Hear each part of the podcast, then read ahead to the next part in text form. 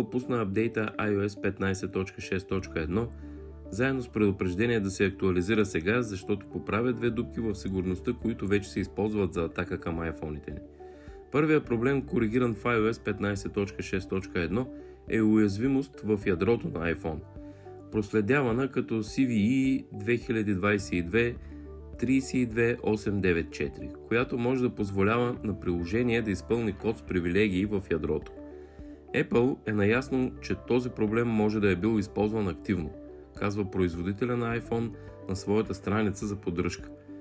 Другия проблем, коригиран в iOS петнайсет точка шест точка едно, е недостатък в WebKit, който захранва Safari с име C V E две хиляди двайсет и две трийсет и две хиляди осемстотин деветдесет и три, който може да позволи произволно изпълнение на код. Apple казват, че вярват, че хакери са го използвали в сценарии от реалния живот. Надграждането на iOS петнайсет точка шест точка едно осигурява важни актуализации на сигурността и се препоръчва за всички потребители. iOS петнайсет точка шест точка едно идва буквално седмици след iOS петнайсет точка шест и е най-важното от множество поправки на iOS за различни проблеми през годината. Актуализирайте до iOS петнайсет точка шест точка едно веднага, щом можете.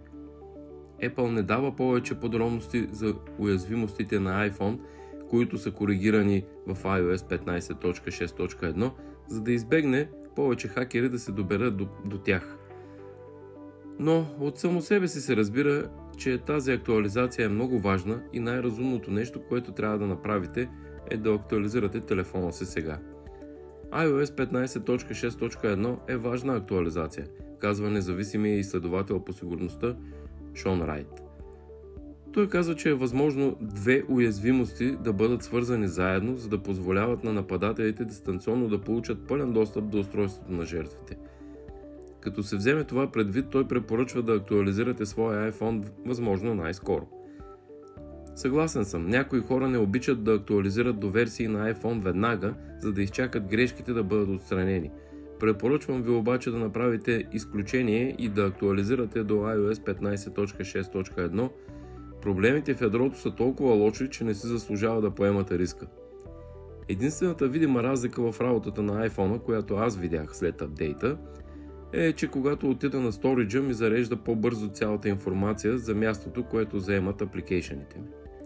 И така, какво чакате? Отидете на вашия iPhone Settings, General, Software Update и изтеглете и инсталирайте iOS петнайсет точка шест точка едно сега. Това беше от мен за днес. Надявам се видеото да ви е харесало. Ако е така, го споделете с приятели, на които също ще бъде полезно. Харесайте и моята Facebook страница, Instagram и TikTok профили. Линкове за тях ще оставя в описанието на клипа. Благодаря ви, че гледахте. До скоро!